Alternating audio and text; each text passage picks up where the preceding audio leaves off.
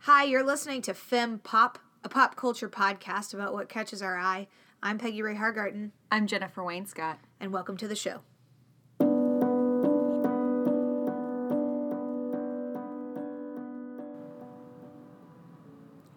This week is a part two episode from part one last week. This week we are covering Avengers Infinity War. And let me tell you, there are all spoilers all the time. So, without further ado, let's get into it. Now, Peg, I heard from a little bird that you didn't think this movie was going to be possible. All right, when I first saw the trailer, I just thought, okay, sure, this looks awesome, but it's way too epic. They are not going to be able to make the movie they're trying to make. I think that I think that was a fair concern. Yeah. Uh, there's about 20 different plot lines. Yeah. All converging into one giant mega plot line. Yes. Uh, and e- even as somebody who is not quite as in tune with the Marvel universe as you, I sort of thought the same thing. Yeah. Like, this is impossible. This is too much. Um, it's going to be bad. Yeah. But then I saw it. and it was awesome. They did it. They did it. I was amazed. I kept waiting for them to not do it the whole movie until about the last 20 minutes. And then I was like, okay, well, I guess they've done it. Yeah, it happened. yep. They did it. It was they didn't um, they did so well putting the whole thing together, making it meaningful, making it epic, um, still just funny. Great uh, great just character development and background knowledge for the person who may not know everything Right. um, that needs to be known in order to follow the story. Um, just the little things like the whole Doctor Strange, how they portrayed him, and like, we've got to protect this time stone, Right. and all of that. They just did that so well. I agree. And I think w- in in movies like this, really big movies that are covering a lot of ground, one of the things that screenwriters have to write toward is efficiency. Mm-hmm. And I think that a lot of times um art and like thoughtfulness in writing can get lost with the need for efficiency with Yeah, a big because movie there's like just this. so much to be done. Right, and you you don't you want to try and bring as many people along as possible without leaving them stranded or hanging. Um, so you're trying to pack in a lot in a short amount of time. But I think, given that, I really thought it was well done. Yes. I mean, it's not going to be the sort of like grandiose like art house cinema film Sure, sure. uh, that like some folks really get into and get excited about. But for a giant blockbuster that has build, been built up over a decade and is converging this much into one place, yeah. I say well done. Oh, absolutely, absolutely. I mean, from the very first scene, I was enjoying it. I was laughing. I was into it. I think the moment when both you and I, I we watched it together, um, had this like, oh, it's everything's gonna be okay. Is when the Guardians of the Galaxy came on. And then it was like, oh, our old friends are all here. Yeah, and I mean, you got the music and the the scene change where they say where they are, and it just says space. you Yes. know, I mean, it was so funny, um, done super well. Really, kind of undid some of my frustration and sadness over Guardians of the Galaxy too, as I you know reconnected with those old friends. Um, but just such a juggling act. Yes. I mean, they're do they're telling. I guess it was three major storylines At least. because you've got Earth, and then you've got Iron Man, Doctor Strange, and Spider Man, Yep. and then you've got the Guardians of the Galaxy and Thor, mm-hmm. and those are kind of the three. But even within Guardians of the Galaxy and Thor, those branch off into two separate storylines. Right. So it's sort of like one, two, three A, three B. Yeah, that's right. And then you show up in Wakanda, uh, which was just super fun and really cool to see those stories converge. And That whole battle I didn't think was going to be I didn't think they were going to do that well, but they did they did that really Oh well. man. When Thor shows up in Wakanda with like his new hammer, yeah. axe, hammer slash axe thing, Uh-huh. and just like with, comes back and comes down with the full force of his glory. Yes. The entire theater cheered. Yes. I mean, it was like a moment. We were all there, and it was just like, yes! Oh, yeah. I mean, just to kind of have Thor back with his, you know, hammer, axe, whatever was just so fun. And, you know, one thing that I definitely think they're doing is setting up a storyline for Hulk. Oh, I yes. mean, Bruce Banner not being able to turn into the Hulk, like, that's something's going to happen there. that's some psychological intrigue right there, my friends. Oh, yeah. I, I'm hoping it's going to be a Hulk movie. I they could they could pull it out. I don't know if they will, but I think they could. Yeah. I mean, there's enough plot lines to go around. That's for sure. Oh yeah.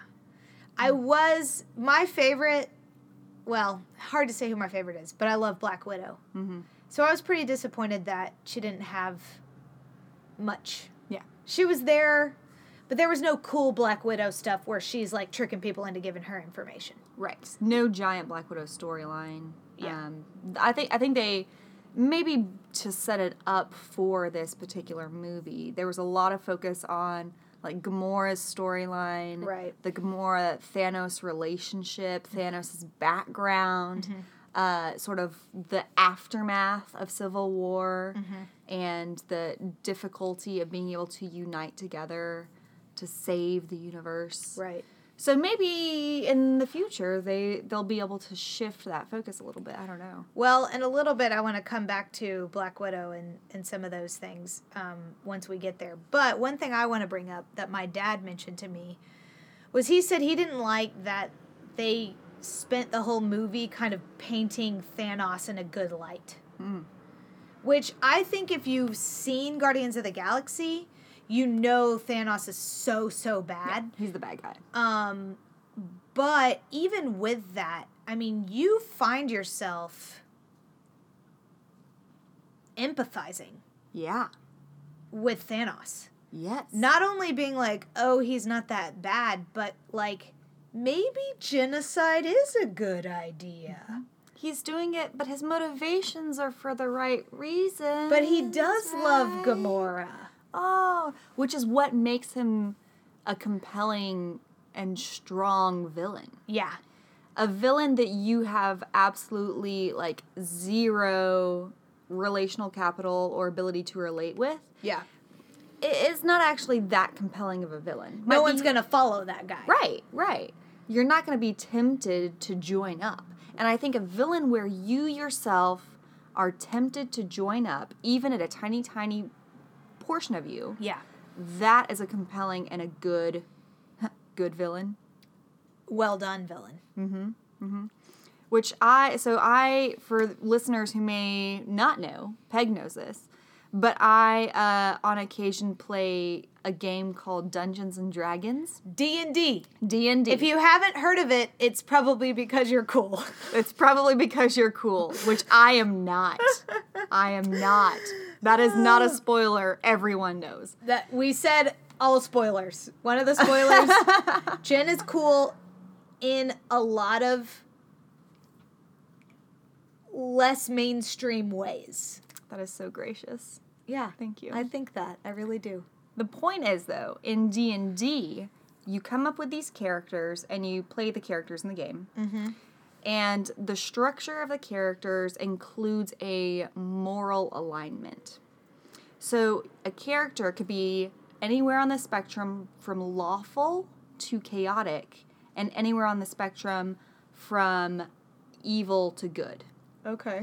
So, like, if you are chaotic good, it means that, like, your heart is in the right place and you're doing things for a greater good purpose, but you're kind of doing it just like according to your own terms, willy nilly, not by the book of any sort of like greater societal scheme or Okay. other moral compass. Okay. It's your own moral compass, even though you long for the betterment and the good and the well being of humanity.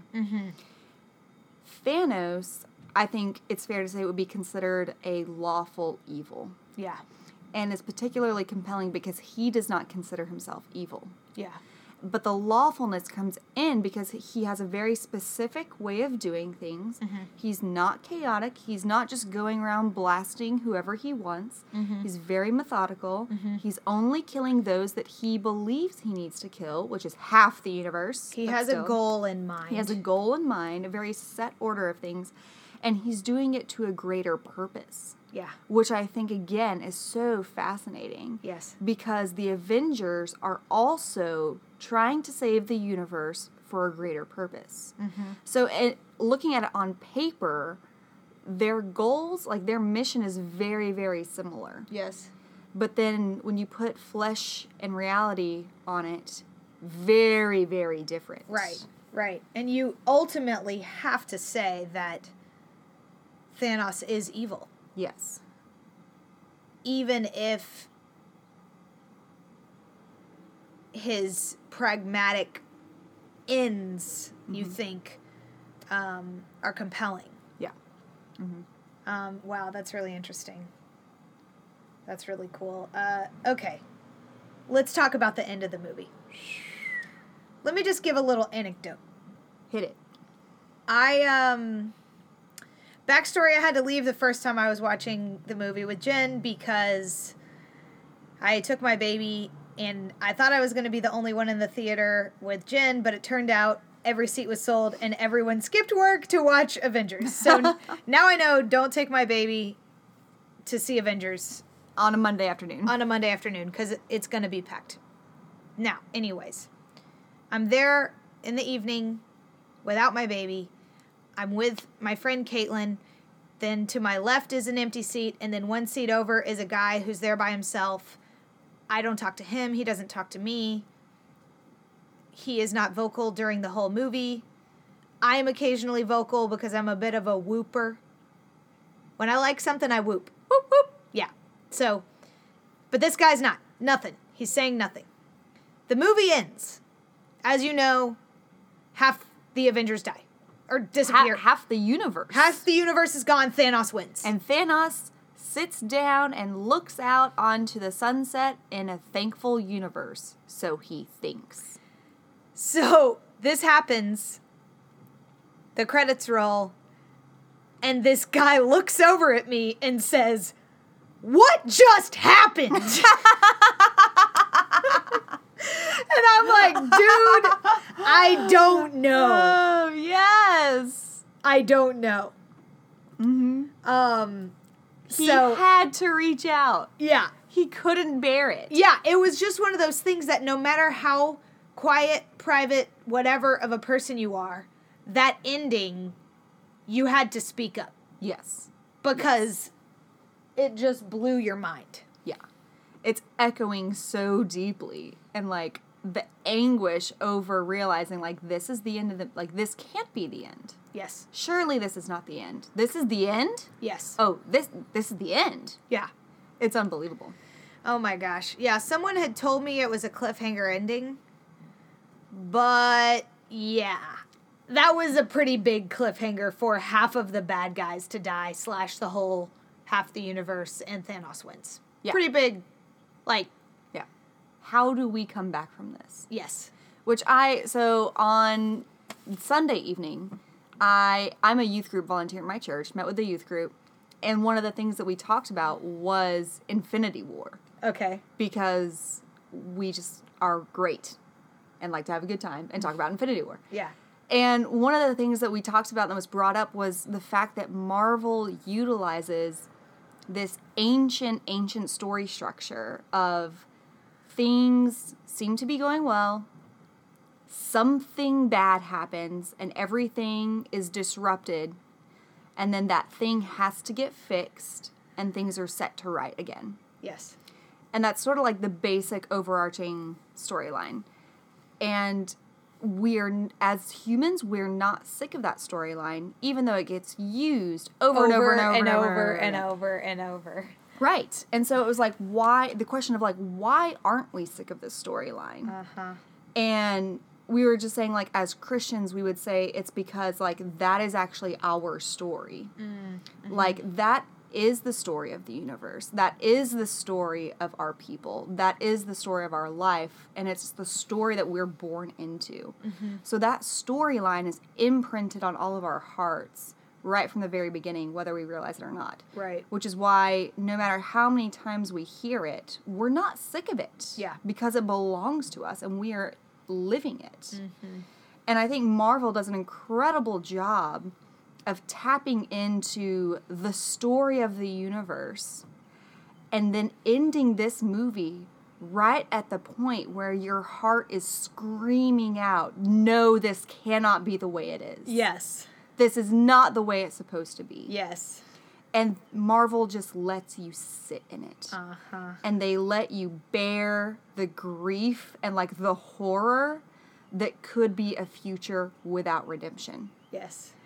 And I think it's genius. Yes. So I'm really excited for the next chapter because I think Marvel is doing something that is actually deeply resonant with people in a very accessible way. Yeah. Oh my gosh. Well, I mean, even I was on. I was talking with my friend Natalia, who's a way bigger Marvel fan than Come on. any of us, and she was just saying when you know Spider Man is saying, "Mr. Stark, I don't want to die." Mm. Oh, God.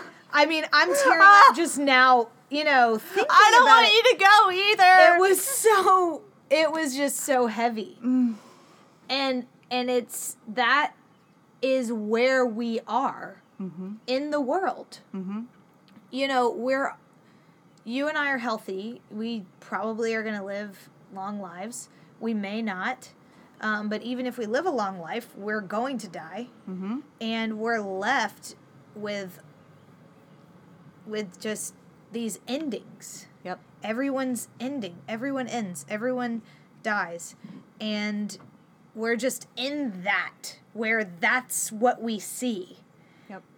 and it's so easy to just be like either oh it'll be okay Mm-hmm.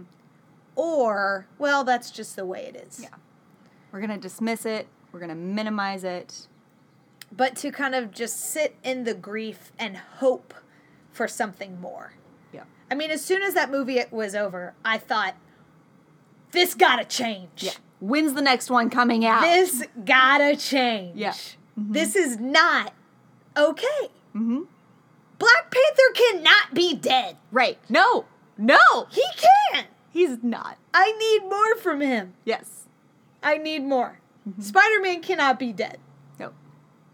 You know, Doctor Strange cannot be dead. Scarlet Witch. She can be dead. She can't be dead. Vision. Well, he was sort of not totally human, but still. still can't you know and yeah they i am i'm super excited to see what happens Mm-hmm. and where they go with this Yeah.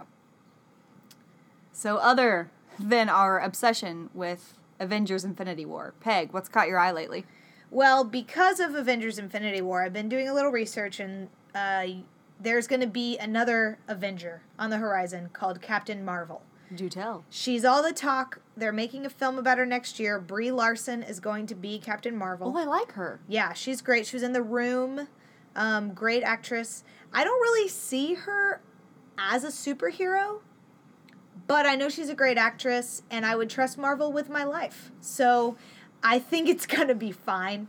Um, but I actually picked up a Captain Marvel comic book and have been enjoying that and trying to get to know this this new Marvel character that's on the horizon, and I'm excited about that. Um, what about you, Jen? So I have uh, continued my revisitation of Ellen Montgomery writings. I finished The Blue Castle. It was terrific. And now I'm on to revisiting the Inn of Green Gables Chronicles, Great. uh, which it's been years and years since I've been back there. So it's been really fun to look at it with like fresh adult eyes Sure, sure. uh, which is great. And then I have recently gotten into a band that was recommended to me by my friend Jana called Third Story, all one word. Uh, it's a trio. They're out of New York. They're sort of like an alt pop soul sort of group. Um, but I'm really enjoying them. Third story. Third story. I will have to check that out. Yep. All right, guys. Well, thanks for listening. Uh, again, this has been Fem Pop. I'm Peggy Ray. I'm Jennifer. Have a good one.